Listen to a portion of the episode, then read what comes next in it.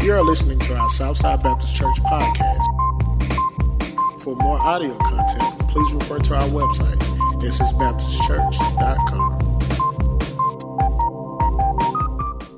And all God's people said, Amen. Amen. Let's pray together. Our Heavenly Father, we thank you, Lord. What great songs, what great words, dear Lord, what great melodies as they reach down into our heart and soul and just lift us up. And Cause us, dear Lord, uh, in those moments to be filled with a joy that can only come by way of your Holy Spirit. Lord, I know life can be hard, and I know some may be listening, even sitting in this congregation or listening by live stream, that this has been a painful year. There's been loss, there's, there's been heartache. But Lord, may they realize that your word says, I'll never leave you, I'll never forsake you. Lo, I'm with you always, even to the end.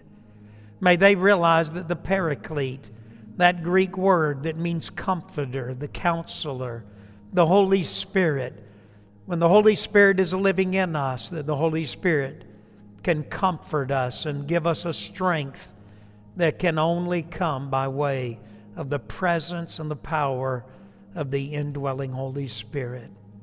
Lord Jesus, we love you. And we thank you because of the, your birth, because of your life, because of your death, because of your resurrection, that we have the hope of heaven.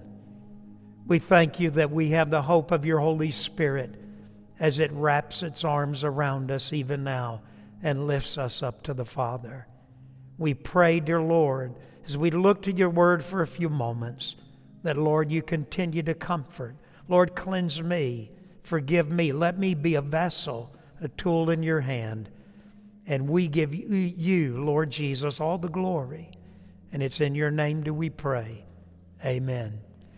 Amen. I want you to remain standing if you would, and I want you to take your Bibles and turn to Hebrews. I'll not keep you long, but there's some things that I'd love for you to see this morning as we're coming to the close of a an old year. We're getting ready to put it away. We're getting ready to go into 2022. And I don't know about you, but that just uh, uh, sounds weird, doesn't it? It just sounds strange, you know, when you start throwing around or talking about a, a new year, 2022. Now, um, Sheila and I and the children are going to kind of they're going to kind of be in here with us for a moment so bethany promised me that they'd have something to keep them busy. But I want you to pay attention. I want you to look this way. I want you to listen. I'm not going to keep you long, but I'll keep you long as long as it takes me to get this across. So you need to listen. But um, when Sheila and I were going to Zimbabwe, when we were moving to Africa, uh, we liquidated everything. And finally, we gave, you know, we liquidated or we gave it away. We got rid of it. And the IMB, the International Mission Board, had told us how much luggage we could have. Now, uh, Parade Magazine, in fact, when we were at uh, Richmond, they came and did a story on our family because we were the biggest family at the Missionary Learning Center uh, married with four kids, our kids at the ages that they were. So they kind of followed us around, did a story, and uh, because we were a big family. Uh, they also helped us to realize that because we were a big family, we were entitled to a lot more luggage than smaller families. Because we had four kids, then we had a lot of luggage and we had a lot of backpacks and we had listen you, we could have a backpack we could have a carry-on we could have uh, we had trunks we had uh, you know those action packers. We had i think if i remember 54 or 57 pieces of luggage. And and uh, when we got to london amanda you'll understand a little bit of this. When we got to london we, we had to move all that luggage and we had a long layover. And I remember being in downtown London in the middle of daytime traffic and all of a sudden trying to corral four kids, trying, Sheila and I, trying to manage all those pieces of luggage. We had them stacked up. They all fell and went all over that intersection. And, and we basically shut down London. That wasn't enough. Uh, we had a chemistry set, in one of those pieces of luggage. And at Gatwick, uh, we shut the airport down again. I mean, we shut the airport down. I mean, shut it down. They, when they were screening that luggage, they saw this chemistry set, thought it was a bomb, and Gatwick Airport came to a standstill. We're standing there wondering, I wonder what's going on. We're standing in line like everybody else. What's going on? We didn't realize it was our luggage that was shutting down the airport. And we had to go and clear this chemistry set to get it through Gatwick and to get through the airport. We got down to South Africa. We were in Johannesburg, South Africa. Again, we had picked up our 50 something pieces of luggage. Jeffrey was sick, and so I had him, and he was throwing up in an ashtray. So Jeffrey's throwing up in an ashtray at about four or five years of age, and we're trying to manage all this luggage. And meanwhile, Nelson Mandela had just gotten out of prison, and so South Africa was very tense and there were machine guns, and you could just feel the tension in Johannesburg. We come through as we're coming out of the airport, coming through security. I've got all this luggage stacked up again. We've got, we've got, we've got military with AK 47s, all kinds of weaponry. When all of a sudden this luggage went whoop, and it just went sliding down through security, made a complete catastrophe. And I thought, oh God, when will we wake up? Our kids had every piece of luggage. They had backpacks, they had carry ons. We had them carrying everything they possibly could carry. We were taking as much baggage, as much stuff as we could get to Zimbabwe because when we got to Zimbabwe, in the early 90s, the reality is you couldn't even get a canned Coke. The reality is, as you and I come to the end of the year, the danger is, is that we carry baggage into the new year. And sometimes you and I need to go into our life, we need to look at some of that baggage, and we need to ask ourselves the question do I really want to carry this into the new year, or do I need to leave it right here at this altar? The writer of Hebrews, and if you have your Bible, turn to Hebrews chapter 12, verse 14 and 15. The writer of Hebrews in chapter 14 and I mean chapter 12 verses 14 and 15 says these words. He said, Make every effort to live in peace with who? With all men, and to be holy. Without holiness, no one will see the Lord. Now, then look at verse 15. If you're there, say amen. See to it that no one messes the grace of God, and that no bitter root grows up to cause trouble and to defile many. Let's pray. Lord, we thank you, we love you, and we pray, dear Lord, that you'll speak to us even now. And we give you all the glory. In the name of Jesus, amen. You can be seated. One of the things that you and I will carry, if we're not careful, we will carry throughout our life is a bitter spirit. And let me explain again. You've heard me explain this word. This is, to me, is one of the most interesting words in the Greek New Testament. The word bitter is the word pikros. The word pikros means sticky anger. In other words, somebody, listen, somebody has hurt you, somebody has made you angry, and that anger and that hurt has stuck to you and you, listen, you cannot let it go. You can't put it behind you. And you're dragging it right now through your life. It's baggage that God in no way wants you to, to carry. You know, the Bible says this. Listen to what Paul said. Paul said this, I think it's in Ephesians. He said this. He said, Be angry and sin not. Don't let the sun go down on your wrath. The word be angry, you know what be angry means? It's in the imperative. In other words, you can tell a lot about a man or a woman by what makes them angry, right? You can tell a lot about our character by what we laugh at, what we find humorous, and you can tell a lot about our character by what makes us angry. Somebody that doesn't get angry about some things, immediately you recognize they, they don't have a good character. Because there's some things that ought to make us angry. The Bible says, be angry. Listen, you may have a legitimate reason to be angry. Somebody may have hurt you, may have done damage to you, that you right now, in all honesty, say, I am angry. That's all right. God tells you, He commands you to be angry. But then what is He going to say? Be angry, but don't let the sun what? Go down on your wrath. You know what that means? That means this. You want let me tell you one of the keys to marriage. You know one of the keys to marriage? My grandmother said, she said this, she said, never go to bed angry. Man, Sheila and I, we've been up all night fighting. I mean, we just finally tired out and said, we got to go to bed. So somebody going to have to say they're sorry. And, and so we, we literally, we, we took her at face value. We took the Word of God at face value.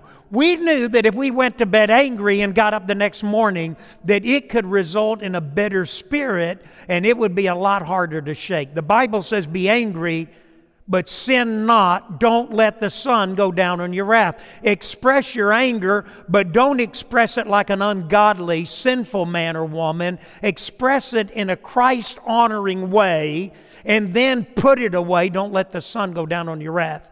Don't carry it into the next day because if you do, it'll be a root of bitterness. Now, everybody listen. It will be pikros, it will stick to you. I heard Charles Stanley preach a sermon. In fact, my dad, who's 92, saw him yesterday. My dad ordered this sermon on the old cassette tape and he gave it to all four of his kids. It shook him so much. He thought so much about it. Charles Stanley preached on the subject of bitterness. And you know what he said about bitterness? He said, People who have anger and hurt People who feel the victim, they can't seem to shake that anger, that hurt. They spend their life carrying it, that bitter spirit. Charles Stanley said it's like a man or a woman who has a stinky, smelly ointment, and everywhere they go, that stinky, smelly ointment just drips off. It's like sludge, it just drips down their legs, falls off their feet, and listen, even after they leave, you still smell and feel their presence. Let me ask you something is that you? Are you mad? Are you hurt? Do you feel the victim? Are you angry and that anger, that hurt is stuck to you that you have no longer been able to live your life? You just cannot let go. Know what the writer of Hebrews said? He said, Make every effort, listen to this. He said, Make every effort to live in peace with all men and to be holy. Without holiness, no one will see the Lord. Let's stop right there. Some in this room may say, some who may be watching say, You don't know what this person has done to me.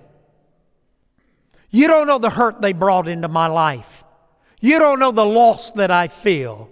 It's not fair. And you don't know the you don't know the attempts that I've made to try to be reconciled with them. You may say, you know, I've tried to be reconciled with them. You know what?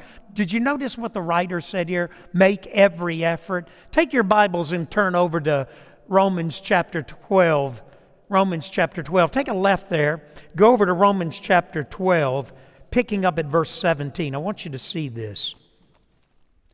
Romans Romans chapter 12, because this is for that person. Maybe you're here today and you say, you know, I've, I've tried to be reconciled. I've tried to work through this. I've tried to put it behind me and move on with my life, but I can't do it. And part of the reason that I can't do it is because they don't want it to happen. Make every effort. But look at Romans chapter 12, beginning at verse 17. Do not repay anyone what? Evil for evil. In other words, some people, you know what the way you know the way we can be? This is Satan. You know what the devil says? Tit for tat. You kick my dog, I'll kick your cat. Right? You hurt me, I'll hurt you. You hit me, I'll hit you. You say something to me, that hey, that's what ruins marriages. Because in a marriage, a husband and wife don't know where to stop. They gotta get, got to get the last word.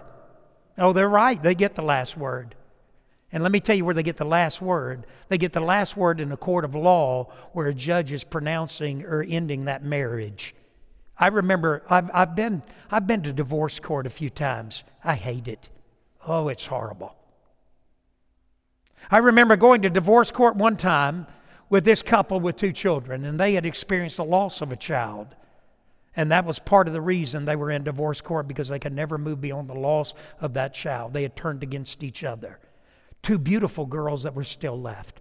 And I, and I went with them to divorce court. And I'll never forget, there was a line of there was a line here and a line here.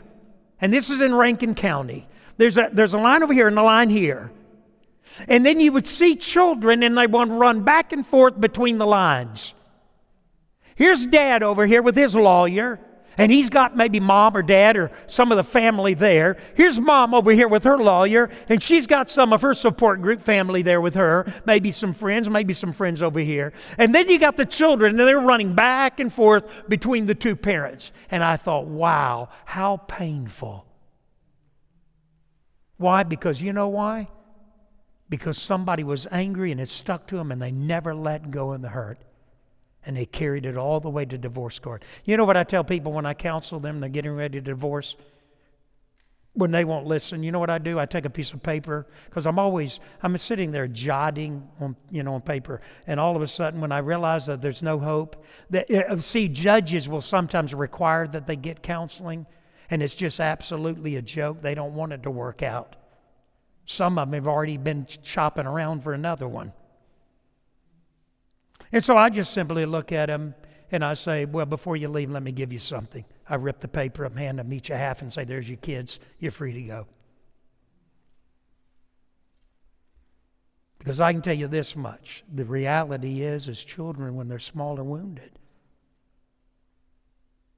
And that's why if you're here today and you're married and you're trying to hang on to that marriage, you hang on to it for everything that you got. And I've always said this people that have gone through divorce, people that God has brought together a, a, a new family and a blended family. Hey, listen, I've had those people look at me and say this. They say, listen, though God has blessed me and I thank God where I am today, the reality is, Brother Jeff, you're right. Divorce was like going through hell. And if you can keep somebody from going through what we went through or what I went through, that's great. Do that. The Bible says this He said, Do not pay, repay anyone evil for evil, tit for tat. Be careful to do what is right in the eyes of everybody if it is. Now, look at this, verse 18. Memorize this verse. If it is possible, as far as what? Are you seeing this? Say amen. As far as it depends on you, live at peace with everyone. You know what David said? I think it was David. David said, When I say peace, they say war. You ever met people like that? You can't be reconciled to them. They're, they're angry, they're hurt, they don't get. Hey, you ever see people, they're just a victim. They're always a victim. This person hurt them, that person hurt them, they're mad at this person, mad at that person. They've always got somebody to be mad at. You ever been around people like that? They just seem to not be able to get along with everybody. They got a, they got a problem with everybody. And, and, and some of those people you say, you know, I just can't seem to get along with them. That's why Paul said this to the church at Rome. Paul said, listen, and what the writer of, of uh, Hebrews said, make every effort. The Bible says, as best you can, as much as it depends on you, you try to be at peace with all men. But listen, some people don't want peace, do they? Right? Some people don't want peace. They don't want nothing to work out. You know, we got problems in this country right now. And, and you got this polarization of America. And the reality is, a lot of people, they don't care. Uh, it doesn't matter to them, tear down the country. You know, I find that when I'm dealing on social media and I run into some of these people, it's strange some of them don't have children. People who have children are far more concerned about the future of this nation than people who don't. I care nothing about the college woke group and what they've got to say. Because the reality is they're not married, they don't have children, they don't know anything about responsibility. And for probably for a lot of them, they're affluent mom and dad foot the bill for them to go to college and they're partying and wanting to riot or do whatever. Hey, listen, when you got 16 grandkids, you're worried about the state of this nation and the security of this land. You want peace. Sometimes you can't, you, you can make every effort, you can do everything you can. And watch this. If it is possible, as far as it depends on you, live at peace with everyone. Verse 19, do not, what does it say there? Do not take what? Do not take what? Say it loud. Do not take revenge, my friends, but leave room for God's wrath, for it is written, It is mine to avenge, I will repay, says the Lord. Well, you may be sitting here and you say, Listen, you don't know what, you don't know what this person did to me. What this person did to me has caused a deep hurt in my life that I've never been able to get over. It was a betrayal, it was a, a, loss. My dear friend, I've got a dear friend of mine, looked at me one day. I was talking about uh, a contractor who cheated, uh, cheated Sheila and I, and, and one of my kids cheated us out of about $12,000 and got away with it.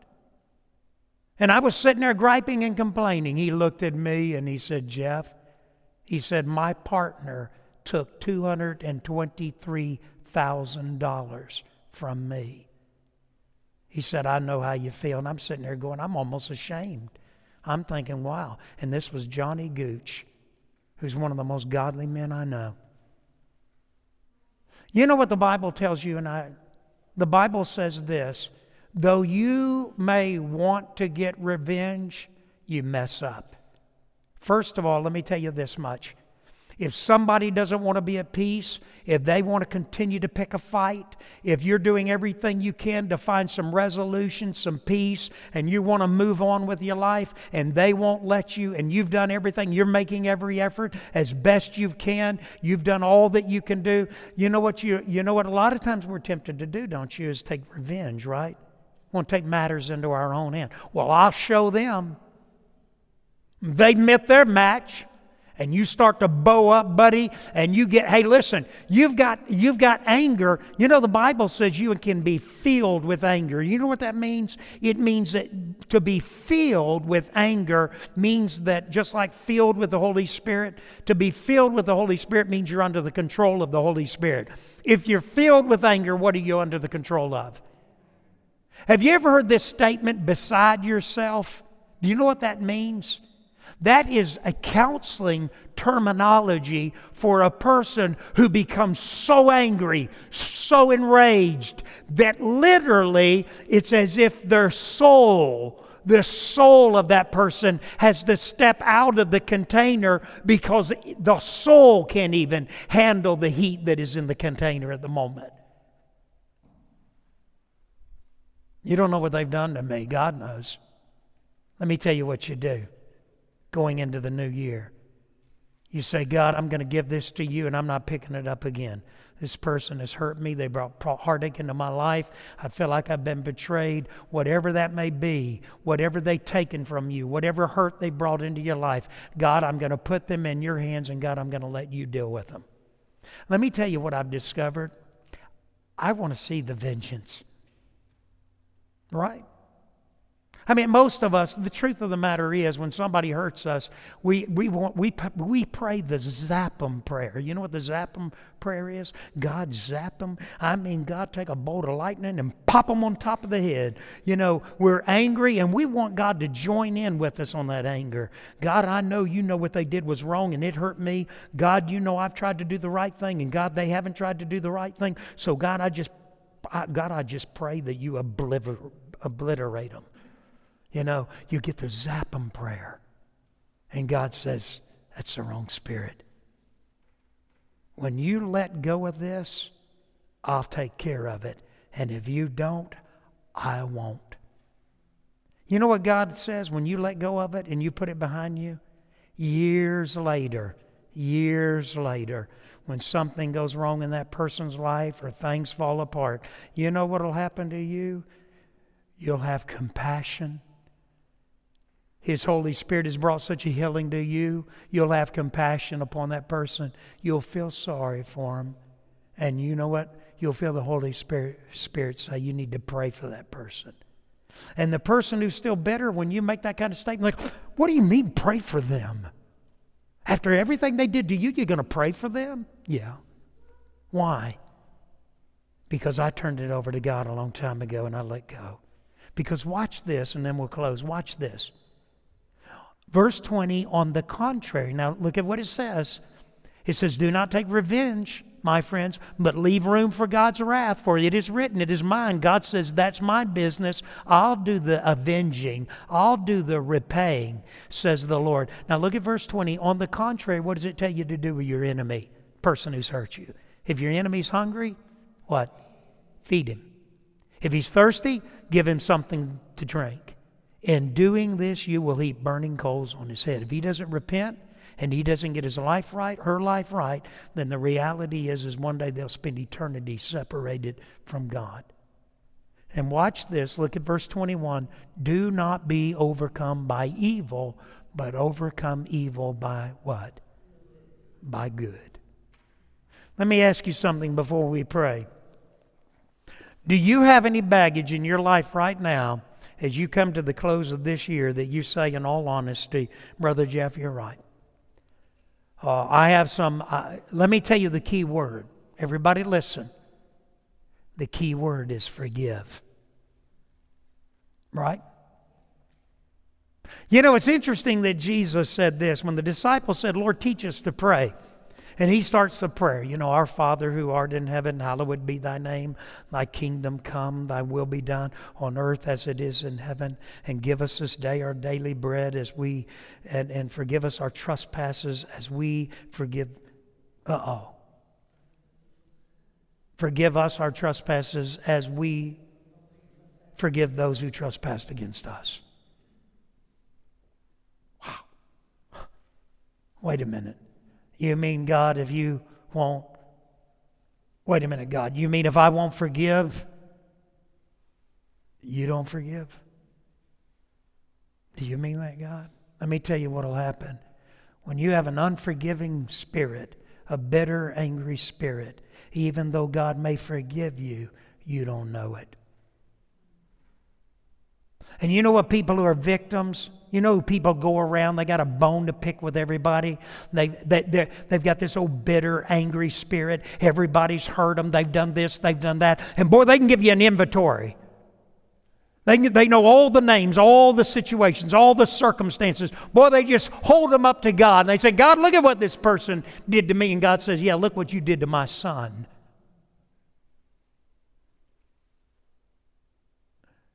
And God says, You're going to have to forgive that person and you're going to have to let go of them and you're going to have to so release them that you give me the freedom to do in their life what I need to do. And when I do that, whatever that brokenness may come in their life, when it happens, your heart will be like that of Christ. You'll not only understand God's forgiveness in your life, you'll have mercy on those people. Because let me tell you, people who are victims, people who have bitter, angry spirits, who have a bone to pick with everybody, I don't want to be around them. They wear you out. And I don't want to be that person. Let's stand. Our Heavenly Father, we just come to you, and Lord, we love you. And Lord, we know as we are gathered here at the end of a year, 2021, for many of us, we, we've lived already a pretty long life and we've seen those milestones. For some in this room, we remember when it was the year 1999 and it was turning 2000 and all the doomsday and soothsayers and all those people that were warning us of, of computer breakdowns and all of these things. And yet, 2000 came and went. 2001 became the greatest terrorist act ever committed in this country, the day 9 11. Lord, uh, time keeps moving, years keep passing. And for many in this room, maybe not the young, for those that are older, it comes really fast, year after year as Sheila said, it seems like we just had Thanksgiving and Christmas is already here. I wish Christmas, I wish that season would last longer, but it doesn't. take down the utensils, we put away the lights, take down the tree, we pack everything away, and it seems only tomorrow that we'll be pulling it all back out again. Time is like James said, a vapor. But Lord, may we not carry the baggage of broken, hurt, anger, bitterness from year to year. May we do an appraisal, an inventory of our life, and say, God, I'm going to let go of that hurt. I'm going to forgive that person. I'm going to put that person in your hands and know that, God, you'll deal with them in your time. God, I don't want to carry this anymore. God, help me to forgive just as you've forgiven me. Blessed are the merciful, for they shall receive mercy. Lord, I pray there's one here that doesn't know you, a man or woman, a boy or girl, somebody today who may be looking at their life and they say, in all honesty, they're not a Christian.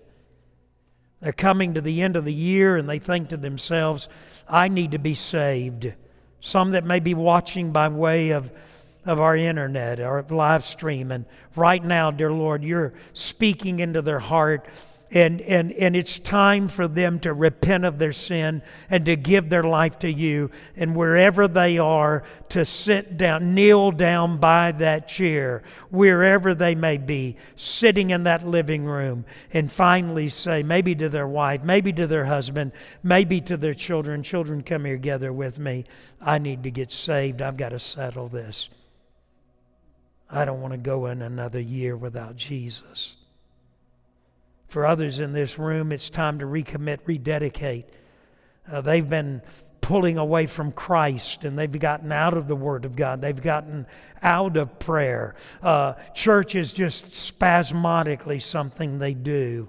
They're not sold out, not surrendered. So there needs to be that recommitment, a renewal, a rededication. Just like a marriage when there's a renewal of vows. I pray, dear Lord, that decisions would be made, whatever they may be, even if they're made within the hearts of people. And we pray this in the name of Jesus. Amen. Amen. I'm here. You can come. If there's a decision to be made, Ledge can be here. Sheila is here.